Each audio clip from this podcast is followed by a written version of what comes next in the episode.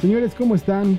Estamos transmitiendo esta Degeneración X con un especial, el primer especial que estamos grabando, de hecho, referente al sismo de 1985, donde ya se cumplen 34 años y dos años del 2017 del sismo, que curiosamente fue el mismo día.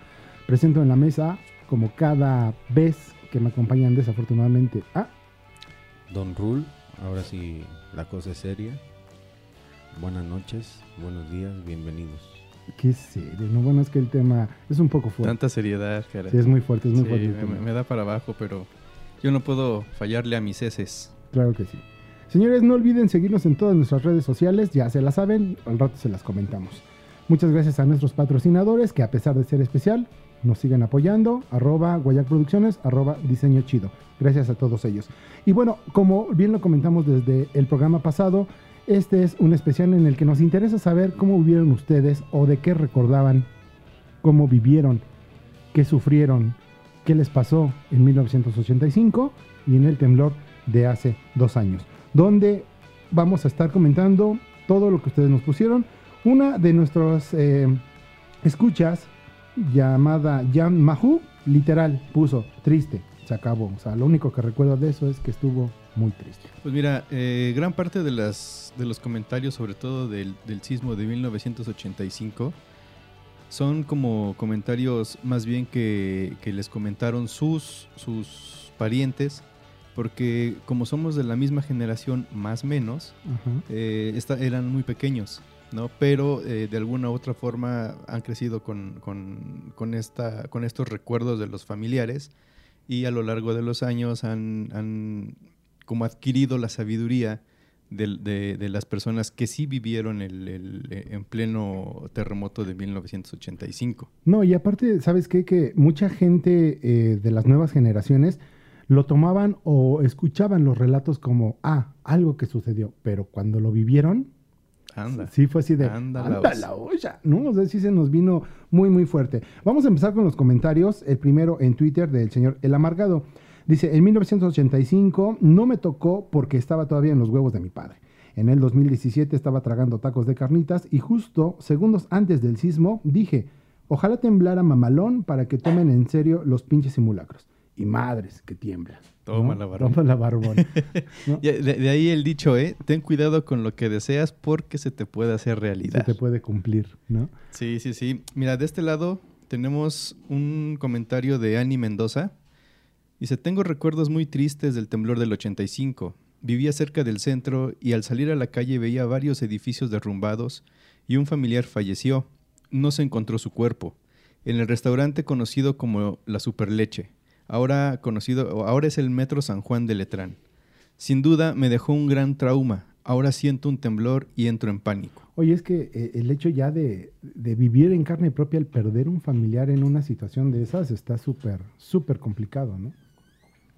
Sí, eh, vaya, tampoco somos ajenos. Eh, en mi caso tampoco soy ajeno a una pérdida en, ese evento catastrófico.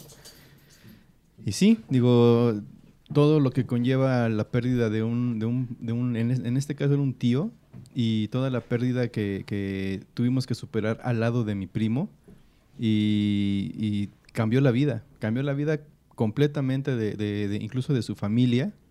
Y sí, es muy, muy, Digo, muy es que triste. O sea, ¿tú perdiste un familiar en el temblor del 85? En el temblor del 85, sí, justamente el, el- el papá de mi primo, que bueno, ahora recurro a él con, con mucha frecuencia, eh, pero sí, su papá se, se- no, no, no es que no haya podido salir, sino que él pensó que era un, un temblor como otros, y él trabajaba en, en una cocina, en, una, en un sótano. Entonces, cuando empieza a temblar aquí, se empieza a mover todo de, de manera muy, muy, muy fea, porque se empezaban a azotar los, los trastes y demás. Todo mundo por instinto salió y mi tío, desafortunadamente, pensó que no, que no iba a pasar nada, entonces decidió no salir, decidió quedarse. Y siendo una cafetería, un, no, un restaurante, eh, y era en, la pan- era en la planta baja y un edificio encima, eran cinco pisos de, de departamentos, esto se derrumba y pues es imposible llegar al, al cuerpo de mi tío y, y quedó prácticamente bajo los escombros. No manches. Ya no pudieron sacar. Vaya, ni siquiera Quedó se hizo el como intento. sándwich en una cocina. En una cocina, exactamente así, justo así. Qué barbaridad. Por ahí otro comentario, mi No, querido. yo eh, digo antes de antes de leer ahorita que el comentario que, que leyeron antes de, del super leche este cuántas cosas no de bueno yo sí me acuerdo yo soy este eh, mayor que ustedes sí tengo como más conciencia de, de se ese. nota, lo sabemos.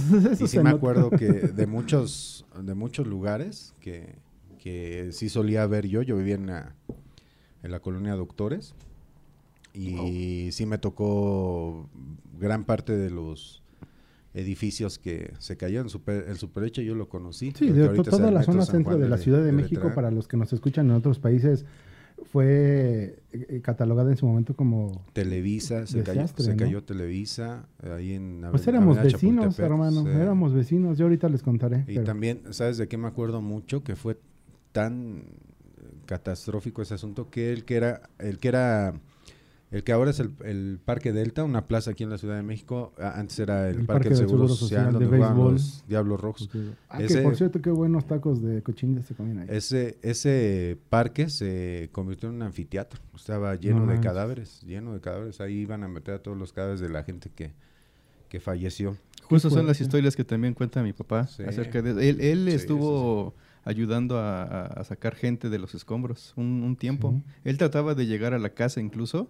Eh, igual yo también vivía en la colonia Doctores Ah, sí. y él trabajaba en aquel entonces, si no mal recuerdo, cerca de lo que hoy se oye Barranca del Muerto.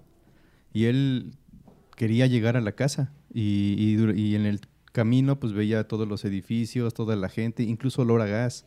Y Sí. llegó, llegó un momento en el que él venía en carro y lo hicieron apagar el carro porque eh, un, cualquier chispazo, todo eso iba, iba a explotar. No, Y pero, ¿Sabes que También, bueno, ahorita llegando a, la anécdota que les cuente yo, pero recuerdo mucho que a pesar, e- el mexicano lamentablemente a veces nos ponemos mucho el pie en muchas cosas, pero en situaciones de desastre, uf, ese día no. no, ese día Sí, no. Y lo que vivimos ahora también eh, hace dos años, o sea, realmente la comunidad del pueblo se une, ¿no? La sociedad se une, a pesar de que ahora, con, con todo el apoyo que hubo de redes sociales y esto, de los apoyos que se necesitaban en uno o en otro lugar, eh, el, mexicano siempre está poniendo la mano, poniendo el hombro para cargar y quitar piedra, ¿no? Inclu- incluso eh, en, esta, en esta situación de, del 2017, aunque, vaya, nuestra generación de una u otra forma ya tenía como el conocimiento de lo que se debía hacer gracias a nuestros papás o nuestros tíos o las personas adultas que nos cuidaban, eh, se destacó la participación de la gente joven. Y bueno, muchos comentarios eh, de, sobre los millennials, sobre los que eh, viven aquí en, en La Condesa, que son chicos con dechi y demás. Digo, la neta se pusieron las pilas. Digo, nunca faltó el oportunista. ¿no? Digo, en todos lados Me hay. tomo la selfie, yo estoy ayudando y pues ni una botella de agua cargaba, ¿no? A ver, vo- voy a leer otra, otro mensaje aquí de, de Facebook. Es, este es de Chepi Sosa. Y dice, el sismo del 85 me trae recuerdos muy dolorosos. Pues mi hijo de apenas 5 años solo lloraba de lo asustado que estaba. Pero por lo que vio la casa de la persona que me hacía favor de recogérmelo. Pues todos los, los hijos de esta señora, entre paréntesis viene el nombre de la señora Celia, estaban muy asustados y llorando pues un par de compañeros de la escuela secundaria, la cual se cayó y que estaba en Avenida Chapultepec, no los encontraban. Ni se diga del kinder de mi hijo que estaba en la calle de Abraham González. Todo era un caos, no había cuadra que no tuviera un edificio dañado o caído, pues es, pues es, es entonces vivíamos en la colonia Juárez, recuerdos muy dolorosos. Fíjate, también entonces era, era vecina nuestra, porque yo también vivía ahí en la colonia Juárez de chiquillo. Pues es que prácticamente la, la- el- la vi- las viviendas estaban en ese entonces concentradas hacia el centro de la ciudad. Había, ya, ya existían diferentes colonias, diferentes delegaciones, pero pues, la vida era en el centro. Sí, exactamente. Por acá, Adri Álvarez. En el 85 tenía 8 años y recuerdo a mi papá abrazándonos y a mi hermano y a mí en el departamento que vivíamos por el ruido que hacía la tierra pensando que se estaba cayendo todo. Veía cómo el transcurso de los días, como vecinos de todo el edificio, nos quedábamos a dormir afuera en el camellón literal por el miedo a entrar a los departamentos. No me imaginaba la magnitud de, lo que por la edad estaba pasando.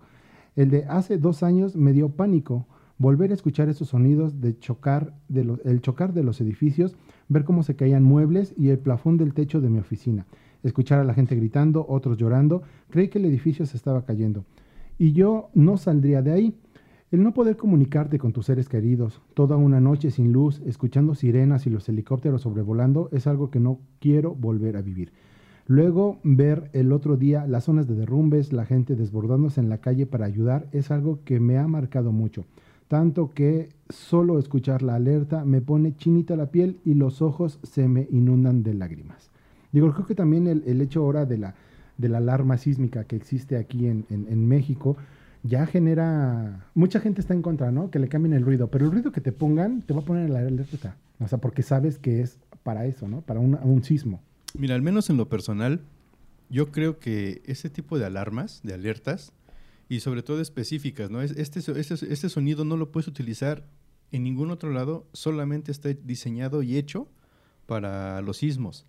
Y e inmediatamente en cuanto suena, te pones en alerta. Creo, Sí. yo, yo creo firmemente que, ese, que esta técnica, yo, yo la catalogo como, como al 100. Sí, Digo, no, hay está- gente- muy bien, claro. Hay gente muy sensible que sí, evidentemente, le asusta, le aterra, la paraliza, pero la mayoría lo- los alerta. Yo creo que los que le paraliza y realmente aterra son generaciones pasadas que obviamente no tenían ese previo de la alerta, ¿no? De, oye, ¿sabes qué va a temblar? Ponte abusado, salte o, o cúbrete, ponte en una zona segura. Pero ahora, por ejemplo, los millennials o las nuevas generaciones, pues ya crecieron con esa instrucción de información desde la primaria, ¿no? Donde, chavos, esto es una alarma sísmica y tenemos que actuar de este o de otro siguiente modo, ¿no? Hasta ahorita eran 30 segundos, no sé si se mantenga. No, y aparte eran, de. eran creo que 60, te daban 60 segundos. Depende del epicentro, de dónde viniera, eran 60 segundos lo que te daba.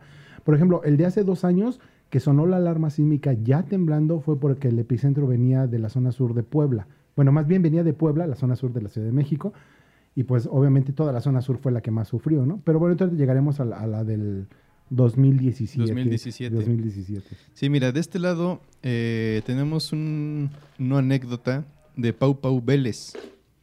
Ella nos cuenta, en el del 85 apenas tenía seis años. En ese entonces vivía cerca de Tlatelolco. La verdad mi recuerdo es muy poco, pero, los que son, eh, pero lo que son los edificios que se cayeron en Tlatelolco. Eh, se cayeron en el de Nuevo León. Creo que ahí vivía el familiar de Plácido Domingo. Y en la réplica que fue en la noche a mi papá le tocó en el metro. Y desde ese entonces fue muy traumante.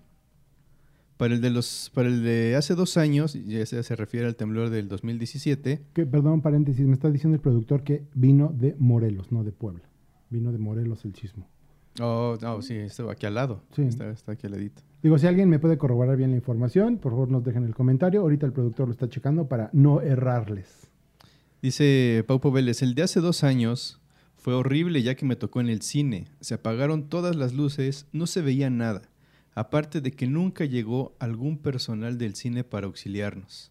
Me imagino el... el- Es que agarró a todo el mundo de sorpresa. o sea, a todos. Sí, porque es- este tenía la, la, la- ¿cómo, cómo decirlo? La, la- el toque irónico de ser el mismo día que estabas conmemorando eh, o recordando, este más bien eh, dicho, recordando lo que había pasado en el 85.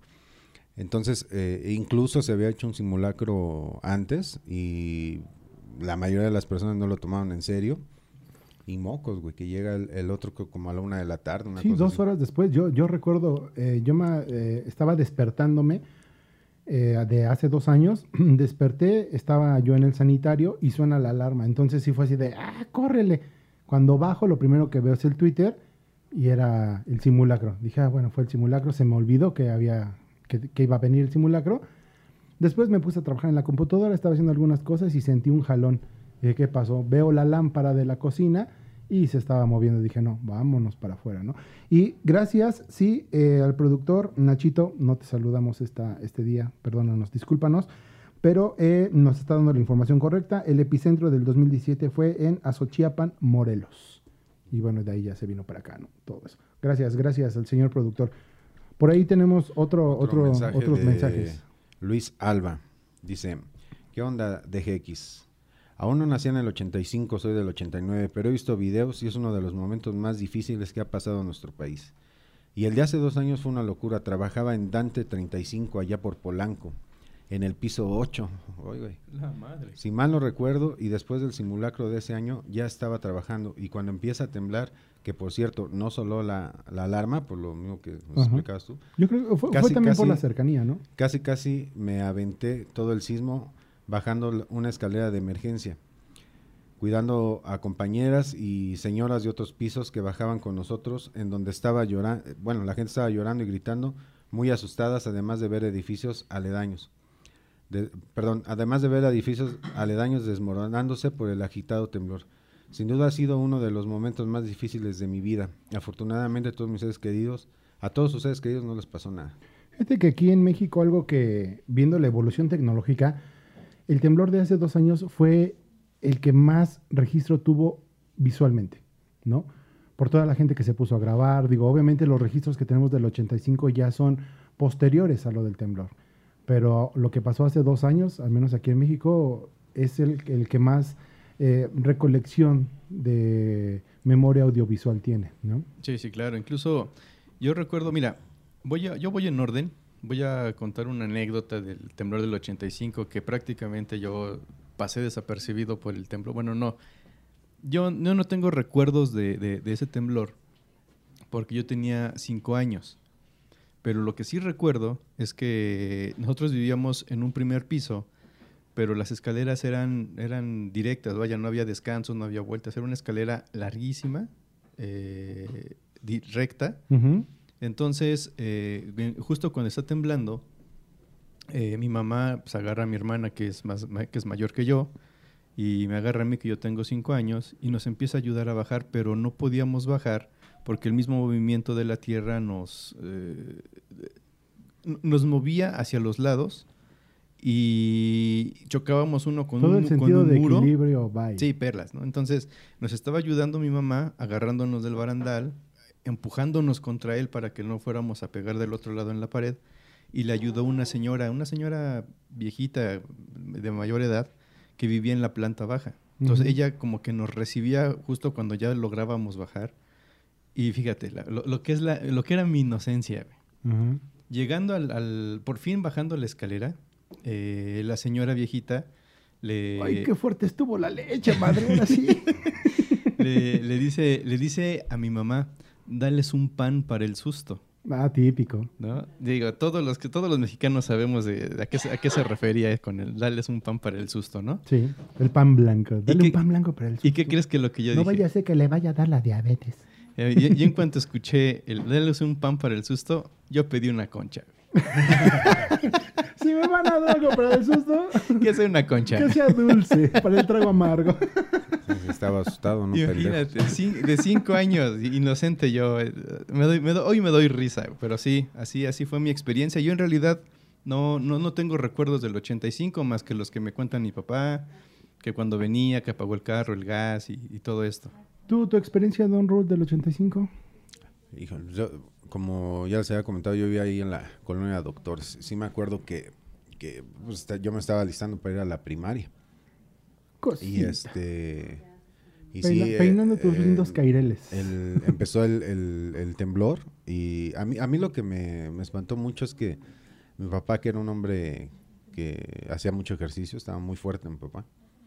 Este, pues la verdad es que pocas veces lo veías asustado. Y yo me acuerdo que sí estaba bien asustado. Entonces nos agarraron él, este, y, ma- y mamá, mi hermano y a mí nos pusieron en el, eh, en el marco de una puerta. Ya cuando ves que una persona que es de temple, Sí. eh, con, con una energía fuerte y que ves que de repente se empieza a derrumbar por el miedo, Sí. dices, algo está mal. Es que, es que eso tienen también los, los temblores, no, no derrumban nada más este las cuestiones No, pues, eh, digo, físicas, sino también espiritualmente. el, el estrés te- postraumático que causa te- una situación así, ¿no? Está Sí, cañón. yo, yo me acuerdo que mi papá estaba incluso hasta rezando, mi mamá también rezaba, y le decía a mi papá, mamá, que, que se iba a caer el edificio. Me acuerdo que el edificio donde nosotros vivimos quedó dañado y este inclinado, recargado en el edificio de al lado.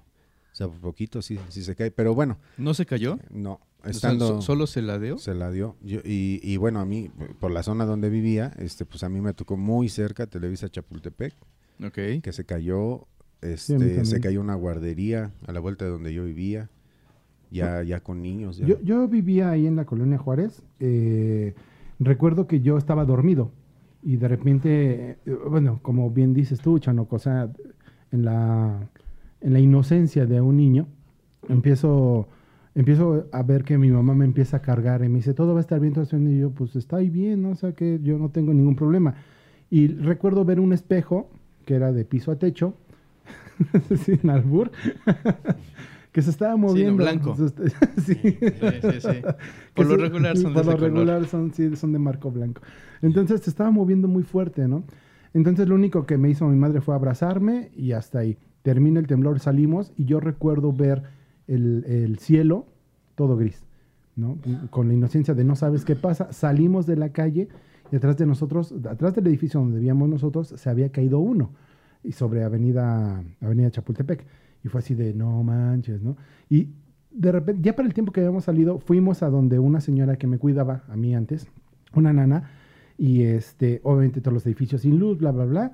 Este, me deja mi mamá ahí, se va a su trabajo que estaba a unas cuadras, pues obviamente cancelaron todo, regresa por mí, cuando sale por mí y vamos caminando por Avenida Chapultepec para ir a casa de unos familiares que vivían por, por Tlatelolco, eh, recuerdo ver ambulancias, recuerdo ver cómo iban sacando una maestra, o bueno, no, no sé, bueno, una señora en una camilla, ¿no? Y ella arrastrando la mano, toda la gente ensangrentada, tan llena de polvo. O sea, sí fueron imágenes que, a pesar de, de, lo pequeño que estaba, sí se me quedaron como, como muy grabadas, ¿no? Eso es lo que yo tengo de recuerdo del 85 y ver muchísimos edificios que pues ya antes estaban y pues ya después dijeron sí, pues ahora no este se fue este edificio se fue a la escuela este otro se fue a comer este ya no está los cerditos ¿eh?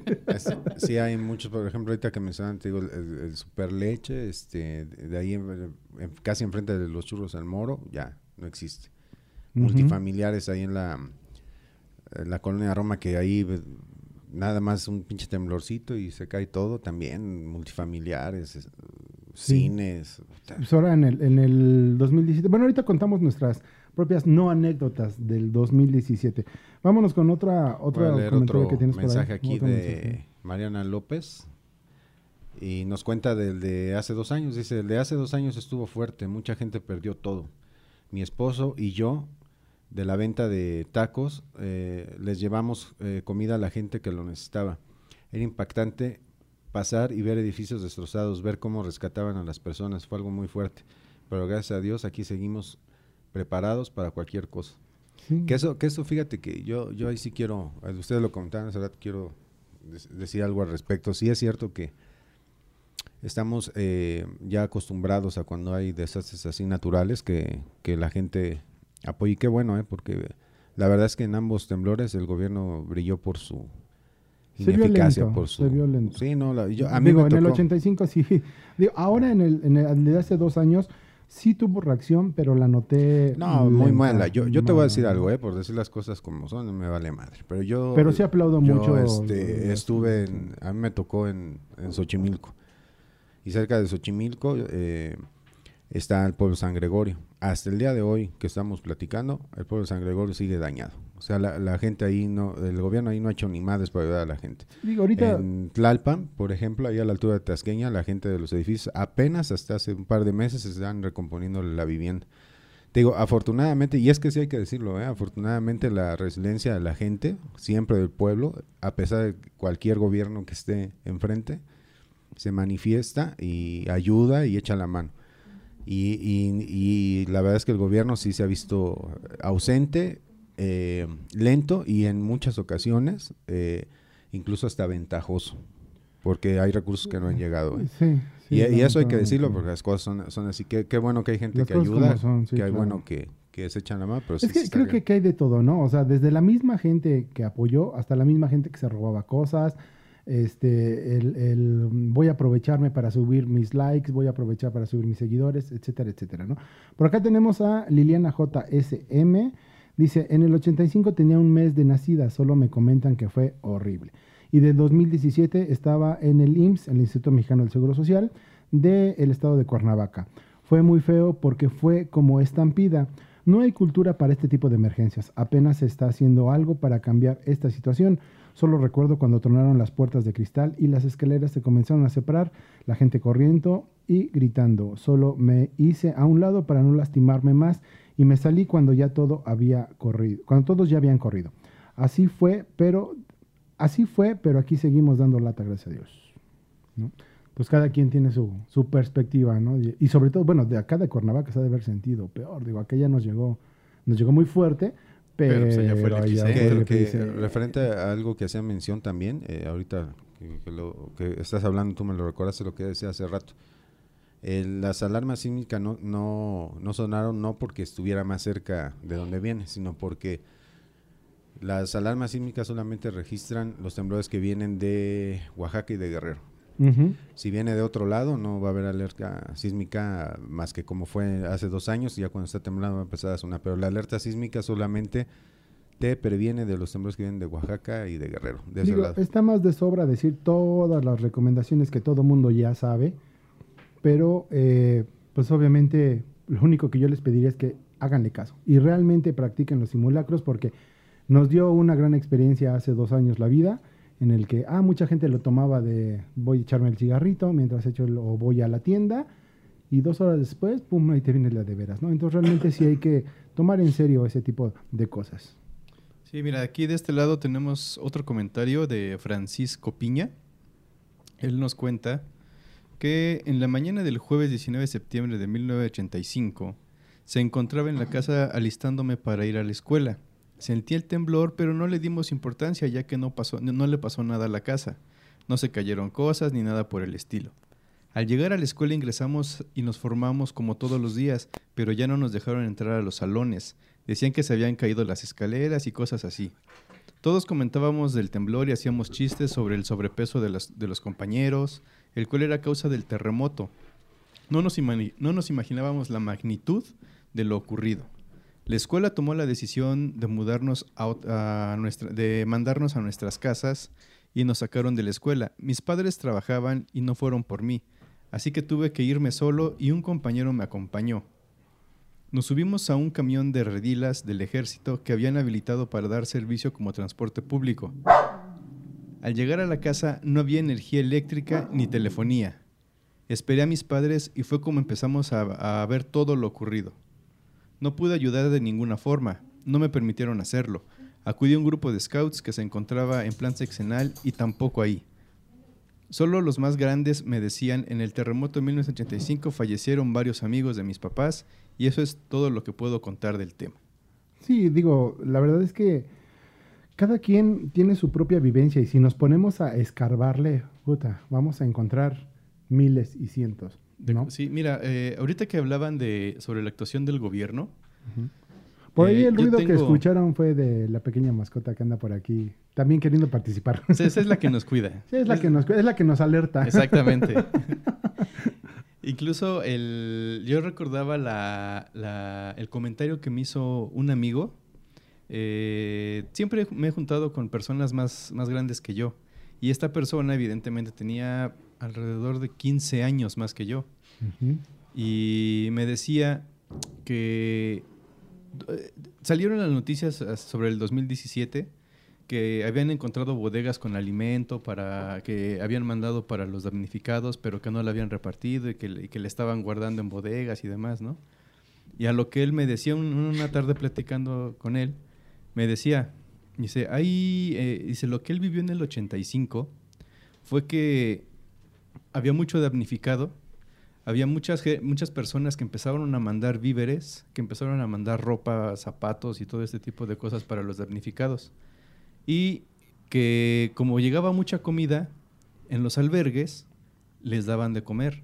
O sea, toda, una vez que el gobierno ya como, como que se puso las pilas, habilitaron albergues, les daban de comer. ¿Y qué crees? ¿Mm? Que se acabó la comida. ¿Cómo crees? Entonces, ¿Qué es lo que pasó? Que empezaron, empezó a decir el gobierno, de aquí en adelante, la, la, comida que llegue la vamos a dividir en dos. Uno, para los que están aquí presentes, que son inmediatamente los damnificados. Y dos, esos damnificados no van a regresar a sus hogares. ¿En cuánto tiempo? No sabemos. ¿Y quién crees que los va a mantener? Claro. ¿Quién les va a dar de comer? Entonces, eh, embodegaron cierta cantidad de comida que les sirvió para ir racionando en la estancia donde estaban los damnificados. Entonces, eh, digo, entiendo las, la, eh, la información que corre eh, por las redes sociales y que satanizamos sin investigar, sin nada. Y, y- y hubo muchos comentarios, muchas fotos en donde decía que había bodegas con alimento y que, que eran para damnificados y que no les habían repartido. Sí, lamentablemente hacemos juicios sin saber muchas veces, ¿no? Entonces a mí me llegó este comentario de, este, de, este, de esta persona y dije, ¿cuánta, cuánta razón? Pero toda la- todo, to- todo, l- acerca del 85 fue empírico. Sí, ¿no? de, claro. de ahí empezamos a, a hacer este, estrategias, a, a tener puntos de seguridad y demás. Entonces, digo, sí, sí, sí entiendo la parte en la que el gobierno reacciona tarde, en la que se siente ausente, pero también creo que hay estrategias que, que debemos seguir. Sí, no, yo tengo un conocido que de hecho trabaja en, en- en la Marina y obviamente por cuestiones eh, de, de, este, de respeto, no voy a decir su nombre, pero sí nos contaba muchísimas cosas que realmente la Marina hacía y que el mismo pueblo les, les rechazaba porque tenían ese rechazo o, o tiene ese rechazo el pueblo hacia, hacia el gobierno, ¿no? Entonces ellos realmente llegaban a hacer trabajo y, y les llegaban a, a entorpecer más el trabajo, ¿no? Entonces creo que hay que tener el respeto por la gente que sabe hacer las cosas, ¿no? Exactamente. Por ahí Bueno, va. Por acá, otro comentario de Coroli Ayuz. Dice, cuando ocurrió el del 85, no entendía la magnitud del desastre ocasionado por tal sismo, pero aún así quedé con el trauma. El del 2017 fue aterrador, ver cómo se movía la casa donde vivía y sentí una angustia enorme, pues mi nieto se había quedado encerrado en la ducha.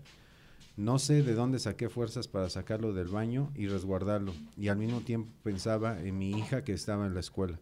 Después de escuchar lo que había pasado al pueblo de San Gregorio tan cerca de nosotros, lo recuerdo y todavía me estremezco. Sí, qué, qué, qué fuerte, ¿no? La verdad.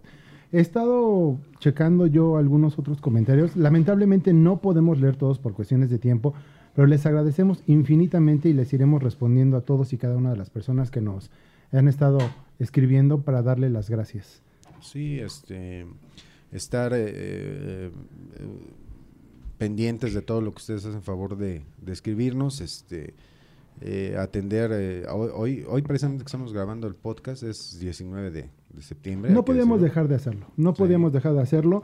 Eh, creo que es un tema que está marcado para el mexicano en su memoria, en su corazón, en el sentimiento de un familiar y en, en precisamente toda esa histeria ¿no? que se llega a causar, eh, todo el estrés postraumático que llegó a ocasionarse por culpa de una situación natural que nadie prevé. ¿no? Sí, ¿no? Y, y, eh, que nos sirva esto de, de lección para entender en mi caso, por ejemplo, no acostumbrarme a vivir, no acostumbrarme a estar este con una vida monótona, insegura y, y- y no prestar atención a, a estos detalles. Yo ¿no? creo que eh, el punto importante es vivir sin miedo, ¿no? O sea, vive, vive normal, tienes tus actividades normales, pero simplemente hay que estar preparado porque vivimos en una zona sísmica y hay que estar preparado para ello, ¿no? Y la verdad es que eh, todo el, esfuerzo y el cariño que DGX Podcast le manda a toda la gente que haya perdido un familiar.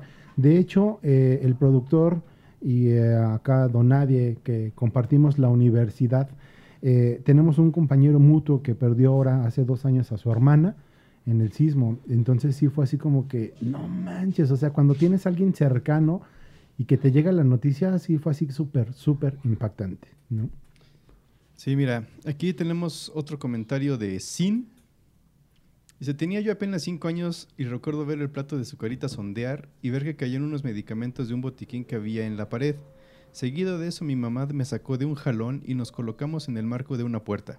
Estábamos viendo la, historia transmisión, la histórica transmisión de Guillermo, eh, hoy mismo, con Guillermo Ochoa, Lourdes Guerrero y Juan Dosal. Sí, Ah, sí, el, video épico del 85, ¿no?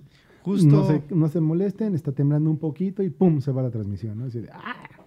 Justo antes de salir, de salir al cole, como te podrás imaginar, para mí todo era nuevo. No, nunca había sentido nada igual. De hecho, lo que más llamaba mi atención era que para mí, hasta cierto punto divertido, pero en mi mente de niño no podía entender el miedo de mi madre y mis abuelas.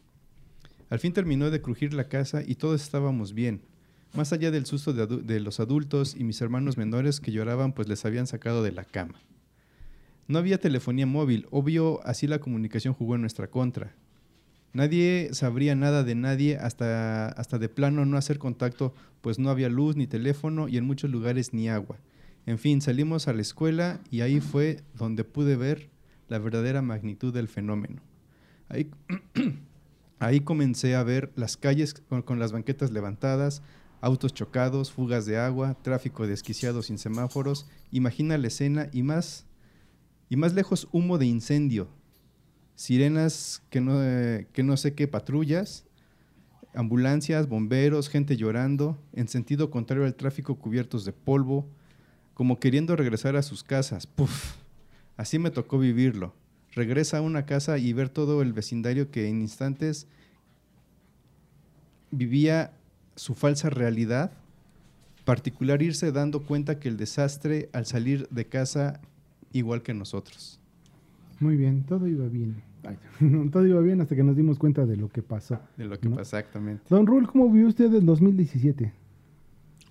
Híjole, este, pues mira, irónicamente, eh, eh, esa sería la palabra que yo ocuparía. Eh, como ya les dije, en el 85 yo viví en, la, en, la- en el centro, que fue donde se vivió el mayor este, desastre, ¿no? De edificios y todo eso.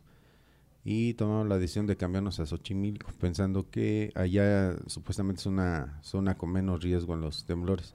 Y pues el mismo día, 19 de tómala. septiembre, eh, nos toca y es la zona más, más dañada. Fíjate que yo, a, a lo mejor por haber vivido y tener ese recuerdo, honestamente no, no lo sentí tan fuerte, ¿no? Pero sí me di cuenta de la magnitud que había tenido, como les comentaba hace un momento, por la gente que vive ahí en San Gregorio, que es un pueblo que está pegado a donde vivo yo. Y el hecho de ver ya más consciente, ya con más edad, este, cómo pasaban comida, este, que no podían pasar los carros, estaban las calles cerradas. E- Eso fue lo impactante. Y hasta la fecha, fíjate que yo que paso todavía por ahí, este, sí me, me mueve mucho ver a la gente ahí que está viviendo todavía fuera de sus casas. A dos años del, del temblor, a dos años, dos años viviendo en la calle, ¿no? Dos años haciendo tu vida en la, en la calle, porque además San Gregorio, este, no es, no es Polanco, cabrón.